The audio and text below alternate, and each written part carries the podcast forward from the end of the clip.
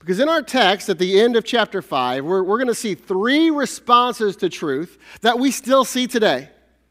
And two are positive, and, and not surprisingly, those two come from the apostles. And one is negative, and not surprisingly, that one comes from the religious leaders that were persecuting the apostles. And so I want to study those responses this morning and, and see uh, what God has to teach us, see what God has to show us, and see where we line up. And and if, if, if we're responding to truth the way the apostles did, or I want you to ask yourself if you're responding to truth more in the way the religious leaders of that day did. And so we're going to pick up the story in verse 29 and we're going to read down through the end of the chapter. So this is right after the council, you know, had detained them again. You know, they were put in prison, and then they got, you know, God, Jesus bust them out, and, and now they, they've gathered them back up, and they question the apostles for disobeying orders to not preach about Jesus. And here's their response Acts chapter 5, verse 29, the, the Bible says Then Peter and the other apostles answered and said, We ought to obey God rather than men. The God of our fathers raised up Jesus, whom ye slew and hanged on a tree. Him hath God exalted with his right hand to be a prince and a savior, for to give repentance to Israel and forgiveness of sins. And we are his witnesses of these things, and so is also the Holy Ghost, whom God hath given to them that obey him. When they heard that, they were cut to the heart and took counsel to slay them. Then stood there up one in the council, a Pharisee named Gamaliel, a doctor of the law, had in reputation among all the people, and commanded to put the apostles forth a little space. And said unto them, Ye men of Israel, take heed to yourselves what ye intend to do as touching these men.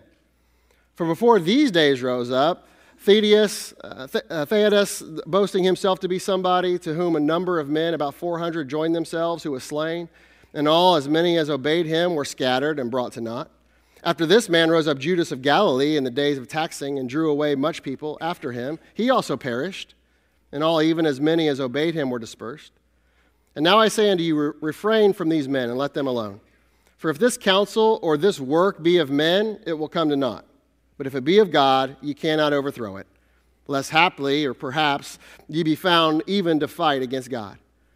And to him they agreed. And when they had called the apostles and beaten them, they commanded them that they should not speak in the name of Jesus and let them go.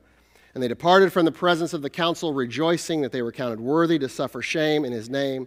And daily in the temple and every house they ceased not to teach and preach Jesus Christ. All right, let's pray. Dear Heavenly Father, thank you again for your word. Thank you for the time uh, that we have to come together this morning around it. And Lord, I pray that that's the focus of our hearts today to hear from you and to, to see the truth of your word and then to respond accordingly. Lord, I, I just pray that everything that is said is true to your word. I pray that you're honored and glorified through it, through our singing, just through our time of fellowship that we have today, the time of prayer and fellowship that we'll have tonight. And, and Lord, again, just, um, just teach us as only you can. We ask all this in Jesus' name. Amen.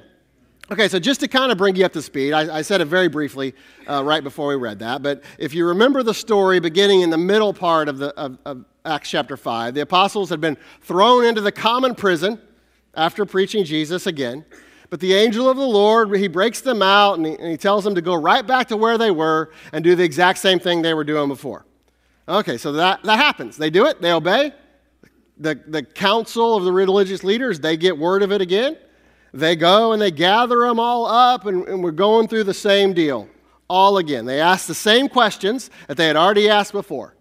In verse 28, the council said, Did not we straightly command you that ye should not teach in his name? And of course they had made that command. They, they absolutely had. And at least Peter and John had already told them that they weren't going to stop they were going to keep doing it. They did that in Acts 4. Acts 4, verses 18 and 20. It says, And they called them, the, the council called Peter and John, and commanded them not to speak at all, nor teach in the name of Jesus. But Peter and John answered and said unto them, Whether it be right in the sight of God to hearken unto you more than unto God, judge ye. You judge. You tell me. For we cannot but speak the things which we have seen and heard. And so here we are again. It's Groundhog Day, you know, in Jerusalem except that everything now is just a little more heightened. Because the, the number of miracles had increased and the severity of the persecution had increased. They're just kind of going down this path and it's just continuing to ramp up. And so, everyone, every person in this scenario, they are now faced with what they are going to do with truth. The apostles are faced with it in light of more severe physical abuse more severe persecution. Were they going to cave or were they going to stick to it? Were they going to stick to what they said in chapter 4? Or was the being thrown in common prison and the beating they're about to take, is that going to make them be back down? And the religious leaders are faced with it in light of the continual pouring out of the evidence of the resurrection power of Jesus. We not only have one man in Acts chapter 3, by the time we get to Acts chapter 5, everyone that came to them was being healed. They were being healed. And, and so they have to deal with that and this, this evidence that's just mounting and what they're going to do with the truth. And in this final section now, we see their responses. And it starts with the apostles and Peter's response to their repeated questions. So here's the first response to truth. The first response to truth is belief in truth. It's belief. You're going to decide that you're going to believe that God is right. You're going to believe that Jesus is who he says he is. You're going to believe that the Bible is God's word. And belief in truth, it leads to honest courage. It leads to honest courage. That's what we see. You know, the apostles believed. I don't think I need to convince you of that, but I'll show you anyway. Back in Acts chapter 2, after the Spirit came and the church is gathered, including the apostles, is being led by the apostles, of course. Acts 2.44 says, And all they that believed were together and had all things common. Even back in the Gospels, when Peter, you know, the, the spokesman for the apostles here in the book of Acts, even when he was still a bit of a mess. He believed. He believed the truth. He believed in Jesus. And he said all the rest of them did too. John chapter 6, verses 66 through 69 says, From that time, many of his disciples went back and walked no more with him. And then said Jesus unto the twelve, Will ye also go away? And Simon Peter answered him, Lord, to whom shall we go? Thou hast the words of eternal life, and we believe and are sure that thou art that Christ, the Son of the living God. And it was that belief that led Peter and all the apostles to have a bold witness that we are we're seeing in the book of Acts. They were completely convinced that Jesus was exactly who he said he was, that Jesus absolutely rose from the dead. And they're convinced because they saw it. They saw the evidence. They were with him. They know it to be true. And so that led them to be courageous amid some fairly intense persecution and still say exactly what they needed to say. You see, it wasn't foolish. Some people would say, well, this was just, yeah, it was courage, but it was foolish courage. Because, I mean, they're going to get, the persecution is going to continue to ramp up. They're going to kill them. But it wasn't foolish courage they exhibited, it was honest courage. It was honest courage. We have a lot of phones going off today. This is an interesting, it's an interesting morning. I mean, I can, you can tell them you're busy, but. Um, I'm sorry, sorry. I didn't get as much sleep last night as normal. So, so it wasn't foolish courage. It wasn't foolish courage that they exhibited, it was honest courage. Because they told the truth. And when they, when they knew that the council was not going to like the truth. They knew that they were going to like what they said. Look back at verse 29 through 32 again. And then Peter and the other apostles answered and said, We ought to obey God rather than men. The God of our fathers raised up Jesus, whom ye slew and hanged on a tree. Him hath God exalted with his right hand to be a prince and a savior, for to give repentance to Israel and forgiveness of sins. We are as witnesses of these things, and so is also the Holy Ghost, whom God hath given to them that obey him. And it's so interesting because, as I've already mentioned, this is, this is just a very similar scenario to what we've seen before. It's just that everything is now ramped up. Even in Acts 4, it, it, it seems to me, it kind of seems like, you know, they were still playing this, this game of cat and mouse because you know, they just detain Peter and John. They don't throw them into the common prison yet, you know. They just detain them. And even with Peter's answer when they ask him, hey, you got you to stop doing this, Peter's response was, whether it be right in the sight of God to hearken unto you more than God, judge ye. You, you tell me. It's kind of like he was still messing with them a little bit. But here at the end of Acts chapter 5, we're past, we're past any time of messing around.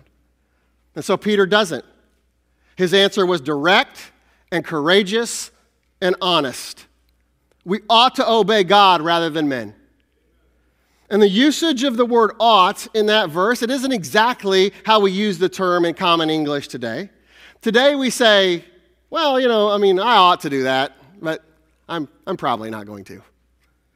And the usage of ought in the Bible is much closer to meaning must than even should. It can be defined as necessary.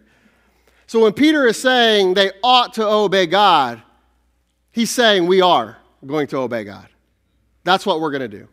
There's no question. They had no question in their mind how they were going to respond because they feared God more than they feared man. They were living out Matthew 10 28, which says, And fear not, this is Jesus speaking to them, to the disciples specifically, and fear not them which kill the body, but are not able to kill the soul, but rather fear him which is able to destroy both soul and body in hell. That was part of the instruction that Jesus gave directly to his apostles when he sent them out to preach the kingdom of heaven is at hand in, in Matthew chapter 10. And they believed those words. They believed the words of Jesus. And that belief led to that courage that they had. And this brings about an interesting question regarding the truth. Because there are many Christians today that, that, I think struggle in this area, having an honest courage in speaking about the Lord, whether it's in front of friends or family, whatever it might be. And for all practical purposes, they're ashamed of the gospel of Christ. And, and we're to be like Paul, who said in Romans 1:16, "For I'm not ashamed of the gospel of Christ, for it's the power of God unto salvation to every man that believeth, to the Jew first and also to the Greek. So when we are ashamed, it begs the question of what we really believe. When we're ashamed, it begs the question of what we really believe. And if we are unwilling to share the gospel, do we really believe that there is an eternal hell of torment awaiting those that don't receive Christ. Do we really believe that? And if we did, wouldn't we say some things to people? Do we really believe that we're going to stand before Jesus one day and give an account for our lives and what we did with his life in us? How can we say that we believe those things when our choices and our lifestyle reflect something different? Let me ask you this What is it that you talk about when God opens a door for you? Because that's going to tell you something about what you believe. Matthew 12, 34. I think I quoted this verse maybe last week or the week before, but I'll read it and show it to you now. O generation of vipers, how can ye, being evil, speak good things? For out of the abundance of the heart the mouth speaketh. And, and look at what was in the heart of Peter and those other apostles. Look at what they talked about when given the opportunity in, in, in a situation that they knew was not going to be received well. They preached Jesus. And I don't know about you, but I probably would have started out by defending myself and talking about how I was wrongly accused again or whatever, but not these guys. They just preached Jesus again. And they said, You've crucified him, and God resurrected him, and now he's exalted and sitting at his Father's right hand. But they don't stop there. Look at verse 31 again. Him that got exalted with his right hand to be a prince and a savior, for to give repentance to Israel and forgiveness of sins. You see, they're still preaching the same message. And, and there's Israel as a nation still has a chance. This renewed opportunity is still valid. That's what it says there very clearly. He did this to give repentance to Israel and forgiveness of sins. And we've talked about this multiple times in this study. This is really what the first seven chapters of the book of Acts are all about Israel getting another chance. And it was a different message to a different group than what we preach today. And I know that there are people out there that don't believe that, but an honest look at Scripture, rightly divided, viewed literally, leads to no other conclusion. You see it We've showed it to you many times. You see it here in the use of the word prince. We won't take the time, but Daniel 9:26 is a good cross reference for you for those interested. We also see it in verse 32. I do want to show you this. Look at what Peter says there. And we are his witnesses of these, these things. And so is also the Holy Ghost, whom God hath given to them that obey him. Okay, so, so he's saying we're his witnesses. The Holy Ghost is also his witnesses because it was through the Holy Ghost that all these signs and wonders are being performed. But I want you to look at that last phrase. Also the Holy Ghost, whom God hath given to them that obey him. Okay, so I'm going to say something here, and some people will argue that I'm splitting hairs, but I want, I want you to hear me out.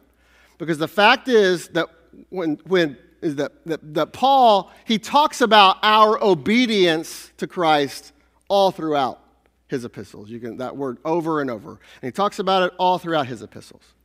But never once does he use that term obedience or to obey in relation to our salvation. All right? Now hear me out. The term he uses there is believe. And again, there are people who say, Troy, that's, that's dumb. You have to believe what the Bible says, or you have to obey what the Bible says in order to get saved. You have to be obedient to even believe. Okay, you can position it how you want, but that's not what the Bible says. That's what you're reading into it. In fact, here is what Paul says about obedience related to our salvation. You find it in Romans 5:19. For as by one man's disobedience many were made sinners, so by the obedience of one shall many be made righteous. The obedience of one. You see, when it comes to church age salvation, the only obedience required was the obedience of Christ. Christ was obedient. He did not want to go to the cross. He asked his father to not make him, but it was obedient to do it anyway.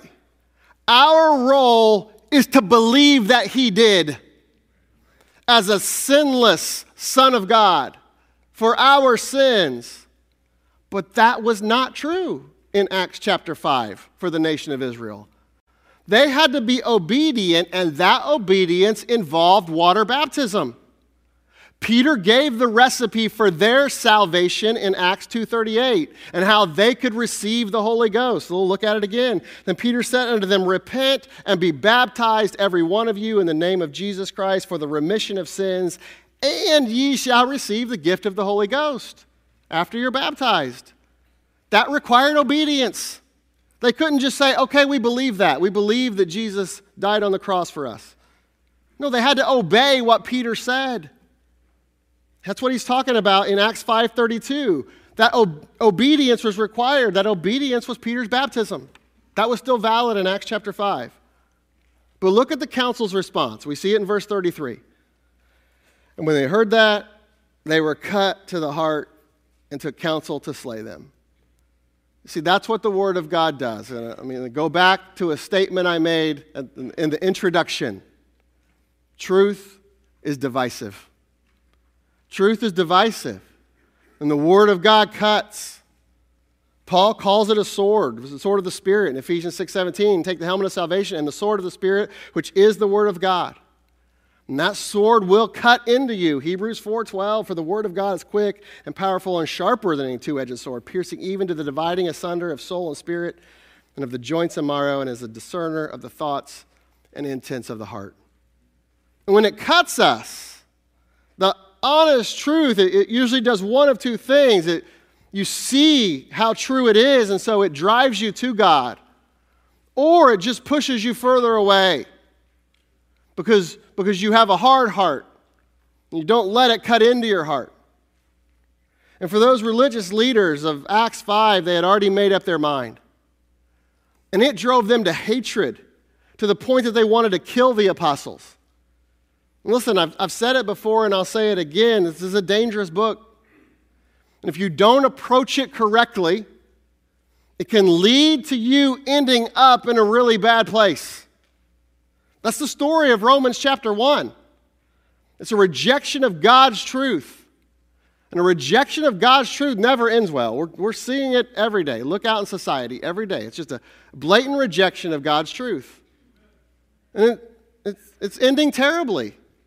Romans 125 says, t- speaking about this group, who changed the truth of God into a lie and worshiped and served the creature more than the creator who is blessed forever. Amen. And look at what God does to those folks down in verse 28.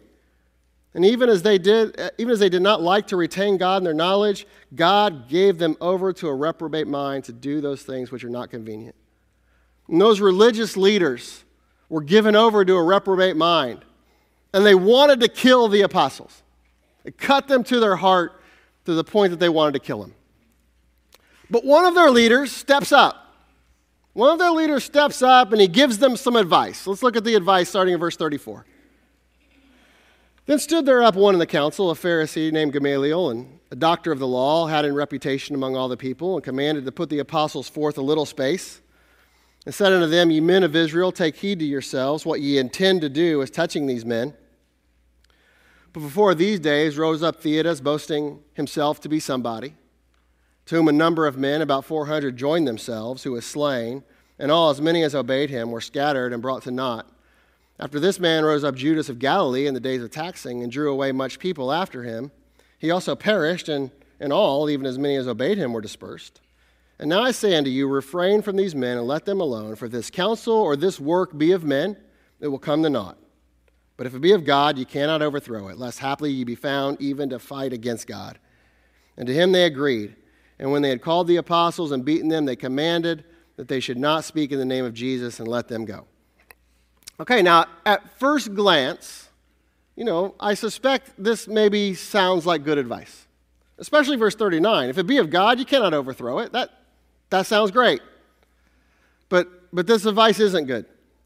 This is not good advice at all, actually. And this is our second response to truth, and it's, it's actually a betrayal of truth. It's a betrayal of truth because it leans on human counsel. And everybody uh, in, in that, all of those religious leaders, they listened to Gamaliel's human counsel. And it was, so it was human counsel from a man named Gamaliel, and Gamaliel was a very prominent Pharisee, which is a little bit interesting because it was the Sadducees sort of leading the charge at this time, and they weren't exactly friends. They were, they were only friends because they had a common enemy. And, you know, that works out sometimes. But Gamaliel had some clout. In verse 34 says he was a doctor of the law. He had a good reputation among the people. And you might have heard of him because he was the mentor of a young Saul before he was known as Paul, when, when he was a persecutor of the church. In Acts 22 3, Paul speaking says, I am verily a man which am a Jew, born in Tarsus, in City Cilicia, yet brought up in this city at the feet of Gamaliel and taught according to the perfect manner of the law of the fathers, and was zealous toward God, as ye all are this day. So, Gamaliel, he was a doctor of the law, he was a teacher of the perfect manner of the law. But what's interesting about the counsel that he gives to his buddies here is he never quoted the law. There's not one Old Testament reference in his speech. What he gives them is human counsel, not biblical counsel. And he's using human logic and human reasoning to calm everyone. But that's not what God desired. What God desired was acceptance of truth. Gamaliel said nothing about Peter's message. He didn't say, hey guys, you know what? Maybe we should repent. Maybe we should obey. Maybe this guy's right. No, he doesn't even address it. But, but we're so lulled to sleep by this world and the maneuvering of this world, we think Gamaliel's giving good advice. The only good advice, the only correct advice that he could give at that time was let's do what Peter says. That's it. Let's obey God's words. Anything else is bad advice. But he didn't do that. And look at what he did instead. Because this proves to us it was human counsel using human logic. He said, Guys, listen, we've seen this before. We saw it with Theudas, we saw it with Judas of Galilee, and those situations took care of themselves. Let's just let this play out. Let's not rush into killing anybody. And again, from a human perspective, that's fine advice. It's just that it did not address the issue at hand. And more than that, and this is how you know it is human counsel, it relied on experience over evidence. It relied on experience over ev- evidence, and it relied on feelings over facts. Because Gamaliel just used their experience from their history with other men, comparing Jesus to other men, rather than the clear evidence of the healings and the signs and the wonders from these men. Th- that again, even this council had admitted were real. Here's what they said about the lame man at the temple gate, Acts 4:16. You should remember it, saying, "What shall we do to these men? For that indeed a notable miracle hath been done by them, is manifest to all that dwell in Jerusalem, and we cannot deny it." They knew it was real. They knew it. And the evidence just continued to mount. But instead of relying on the evidence, they were relying on experience. And that is a mistake every single time. The evidence was clear. But experience told them otherwise. And when you use human logic, you can't argue with someone's experience. How can, you, how, how, can, how can I argue that, you know, God didn't tell you what you just told me he told you? That's your, that was your experience. How can I argue with that? Well, I can argue with evidence from the truth of God's word. But you won't accept that because your experience is typically elevated more than truth. And it's so prevalent today, and this is the biggest factor in people not coming to Christ. Listen, the evidence is there. I don't care what you want to say, whether you want to view it scientifically, however you want to view it, the evidence is there. The evidence is clear as can be. It's clear in history, it's clear in changed lives, it's clear in the Word of Scripture. But human logic says, ah, I don't know. I don't know. I mean, how can God be real? I mean, like, you, you believe that the Big Bang is real? Like, that is easier to accept? than, than a creator? Like, uh, you know, but that's how people think. This, this doesn't feel, this doesn't feel right to me. How can the Bible really be true? This is written by a bunch of different men over 1,600 years. I mean, come on. Let, us be real. It has to have errors, right? There's no way. There's no way that book can be perfect. Well, I mean, okay, if, if that's what you believe, then your God isn't perfect. My God is perfect and is able to preserve his word perfectly like he said he would. And I'm just telling you, people come to those conclusions to, in order to come to those conclusions, they ignore the evidence. So you have to fool yourself. As Psalm 14:1 says, the fool has said in his heart, There is no God. They are corrupt. They have done abominable works. There is none that doeth good. Listen to me. The consistent use of human logic or carnally minded thinking over the Bible, it is the death of relationship with God. We need His mind. Our mind is foolish. Our mind is deceitfully wicked. Our experiences and our feelings lie. They lie.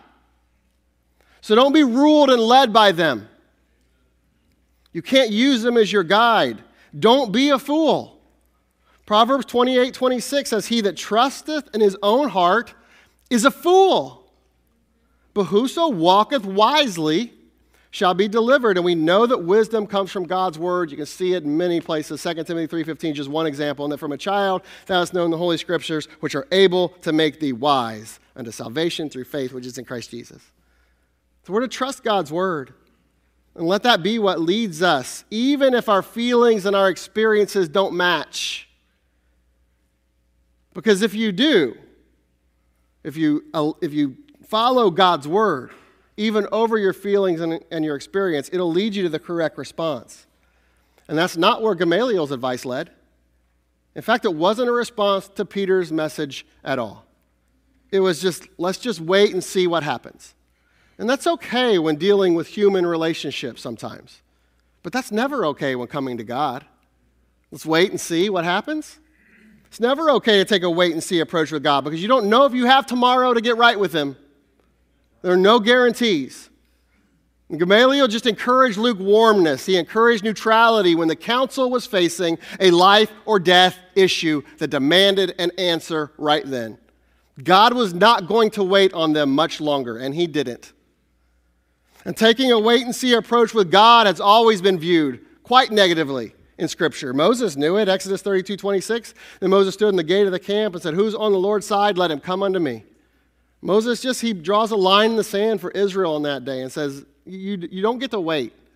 Decide, are you with me or, or not? Are you with the Lord or not? Joshua makes the same plea. We've quoted this verse. He gathers the nation of Israel at the end of his life, Joshua 24 15, very popular verse. And if it seem evil unto you to serve the Lord, choose you this day whom you will serve, whether the gods which your fathers served that were on the other side of the flood, or the gods of the Amorites in whose land you dwell. But as for me and my house, we will serve the Lord. Joshua said, Choose you this day, today. Elijah told the people of Israel the wait and see approach wouldn't cut it either. In 1 uh, Kings 18 21, Elijah came unto the people and said, How long halt ye between two opinions? If the Lord be God, follow him, but if Baal, then follow him. And the people answered him not a word, because that is what, pe- that is what human wisdom says. Let's wait and see. Let's let this play out a little bit longer. Let me see if God proves himself a little bit more. I'm not sure. Let me think about it a little bit longer. That's what Gamaliel was trying to do. He was trying to halt between two opinions and see what happens, as if the clear evidence was not enough. And his rationale was we'll find out eventually. If God's behind it, it'll succeed. And if he's not, it won't. And that's just more human logic. That it's flawed. That idea does not take into consideration the sinful nature of man. It does not take into consideration the presence of Satan in the world. In the end, God's truth will be victorious, but in the meantime, Satan can be very strong and influence multitudes of people. Remember, this is a back and forth battle, and there are times it seems that evil is winning. False cults often grow faster than God's church. You can build a great big church and not adhere to truth. Many of them don't. See, Gamaliel's advice was actually a betrayal of truth because it elevated human counsel and human logic over God's word. And we have to be so careful to not make this same mistake in our lives because it is very subtle and human counsel and human logic, listen, they sound good. It's how our brain works. And so they make sense most of the time until you line it up with the Bible. And if you do line it up with the Bible and it's different, you need to go with the Bible. This just goes back to our last point because if you don't believe the Bible, then you'll always fall into using human logic. And you'll be side, sideways with God and not even know it. You've got to be careful. Put on and use God's mind. Don't take a wait and see approach with God. Go all in with Him and His ways. He's proven Himself. I don't know what else to tell you. And that brings us to our third and our last response to truth that we see in this passage. And, and this one swings back to the apostles because this chapter ends with them behaving in truth. So their first response was believing, belief in truth, and now they're behaving in truth. This is a step up because now their belief is affecting their behavior. It dictates the way they live and the decisions they make. Look at verse 40. And to him they agreed, and when they had called the apostles and beaten them, they commanded that they should not speak in the name of Jesus and let them go. And they departed from the presence of the council, rejoicing that they were counted worthy to suffer shame for his name. And daily in the temple and in every house they ceased not to teach and preach Jesus Christ. So the council agrees with Gamaliel's human logic, you know, for the most part. And I, and I say that because even though in verse 38, Gamaliel said, refrain from these men and let them alone. You know, they still beat them. They still beat the apostles. They didn't kill them, but they beat them. And it's interesting to me because that beating really doesn't get much attention in Scripture. It's noted, but then it just goes on and says the apostles rejoiced because they were counted worthy to suffer shame for his name. Not even suffer a beating, suffer shame. And then they just go back to doing what they were doing before, behaving in truth, and behaving as truth is living in a heavenly context. It's living in a heavenly context because you see, they didn't care what happened to them physically because this earth wasn't their home. They were living with an eternal perspective, not a temporal perspective. And we know this because they went back to doing the exact same thing they were doing before. They ceased not to teach and preach Jesus Christ. And they knew that doing that just got them arrested, just got them beaten, and almost killed. It will get Stephen killed. But that did not stop them. They cared more about serving the Lord than saving their own physical life. And they preached Christ daily not in secret, not hiding from the council. No, daily in the houses, everywhere. Because the things of this world weren't their priority. The things of this world weren't their priority. And you know what? It's supposed to be the same way with us. We're to be in the world, but not of the world. That's been the testimony of true believers throughout history. Even history recorded in Scripture, Hebrews chapter 11, verse 13, talking about the followers of the Lord in Genesis, that these all died in faith, not having received the promises, but having seen them afar off, and were persuaded of them, and embraced them, and confessed that they were strangers and pilgrims on the earth. Peter says the same thing, 1 Peter 2.11, Dearly beloved, I beseech you as strangers and pilgrims, abstain from fleshly lusts which war against the soul. And it, it saddens me to say, I'm, I'm afraid that way too many of us feel way too much at home in this world, myself included. It's not how it's supposed to be. And the apostles knew it and they lived it. Jesus had prepared them. We, we talked about that earlier. He, he even prepared them to rejoice when it happened in a kingdom of heaven context. Look at what he said in Matthew 5, verses 10 through 12. Blessed are they which are persecuted for righteousness' sake, for theirs is the kingdom of heaven. Blessed are ye when men shall revile you and persecute you and shall say all manner of evil against you falsely for my sake, what are you to do in that time? Rejoice and be exceeding glad, for great is your reward in heaven. For so persecuted they the prophets which were before you. You see, that kingdom and that reward is what they were counting on. And it's what they were living for. And they were assuming they were going to see it real soon. Because they were living in a heavenly context. But this should be no different for us. We've also been prepared for suffering and told to rejoice when it happens. We looked at, at 2 Timothy 3.12 last week. says if, if, you're going to live godly, you shall suffer persecution. 1 Peter 4.12 and 13 says, Beloved, think it not strange concerning the fiery trial which is to try you, as though some strange thing happened to you, but rejoice, inasmuch as you are partakers of Christ's suffering that when his glory shall be revealed, you may be glad also with exceeding joy. James 1, 2 says, My brethren, count it all joy when you fall into diverse temptations. And the reason why we can rejoice and count it all joy is because of the promise of Romans 8. Romans 8, verses 17 and 18. There's a promise that God gives us there. It says, And if children, then heirs, heirs of God, and joint heirs with Christ, if so be that we suffer with him, that we may be also be glorified together. For I reckon that the sufferings of this present time are not worthy to be compared with the glory which shall be revealed in us. This promise is similar to the one for Israel in, in, in Acts 5, and in that God promises it will be worth it all. That's the promise. It'll be worth it all if you live in a heavenly context and make that your priority. It will be worth it all. We'll get to reign with him. The glory will be great. 2 Timothy 2:12 in a millennium context says if we suffer, we shall also reign with him. If we deny him, he will also deny us. But listen, for that ever to be a reality in our lives where we can rejoice and count it joy, we have to live in that heavenly context with that mindset. And that's not easy. I get it. It's not easy for me, especially in a world that's so comfortable, so entertaining for us. But man, let me remind you this world hates us and it's trying to lull us to sleep. So we need to be mindful and focused to set our affections on things above. We need to lay up for ourselves treasures in heaven.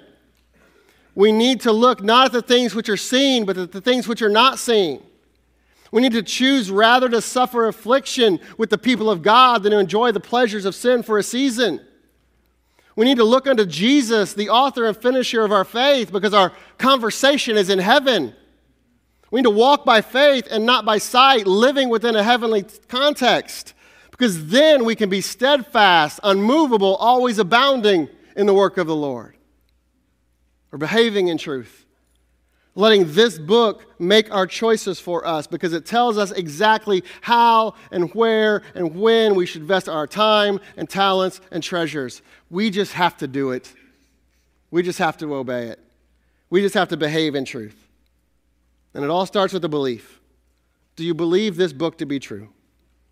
Do you believe this book holds every answer to every question in life? I do. I hope you're with me. And if you do, then live by it. Don't betray it. Don't let human logic and human reasoning and human counsel override what you know to be true from this book. It's easy to let that happen, but that is the wrong response to truth, is a betrayal of truth. Let God's word be your guide, let heaven be your home, and let God take care of the rest. I promise you that is the best way to live. And if you're not living life that way, why don't you start today? Let's have every head bowed and every eye closed. And again, as you're, as you're settling your heart, I just, I just want you to analyze yourself. This is a time to, you know, to sing back to the Lord and to worship Him as we close out the service, but it's also a time for personal examination and to ask yourself, how is it that you respond to truth? Do you believe it, first of all? I mean, do you believe it to be true? That's where you have to start. Or instead, do you betray it? Do you, do you believe you're smarter than God? Do you believe God's not even real? Do you believe the evidence isn't clear? What is it that you believe? And and does your life, do you behave in it through your lifestyle? Do you behave in it or do you betray it? Those are the two options. You, do one of the two. You know, sometimes you do both. sometimes you do one, the next day you do the other. But man, we need to get to a point to where we believe it to the point that it affects and changes how we live. And we live in a heavenly context because this earth isn't our home and we live to serve him and to worship him with our lives. And if you're not doing that, why don't you start doing it today? If you don't, if you never placed your faith, if you don't believe and never placed your faith in a belief that Jesus died for your sins, why don't you get that settled today? And if you need to talk to someone, just come up front. We'll have someone up here that can, we, you can just come find me. And, you know, come find Josh is on the front row. We got other guys around. Just come talk to someone, um, and, and we can show you in the Bible what it means um, to be saved. But let's pray.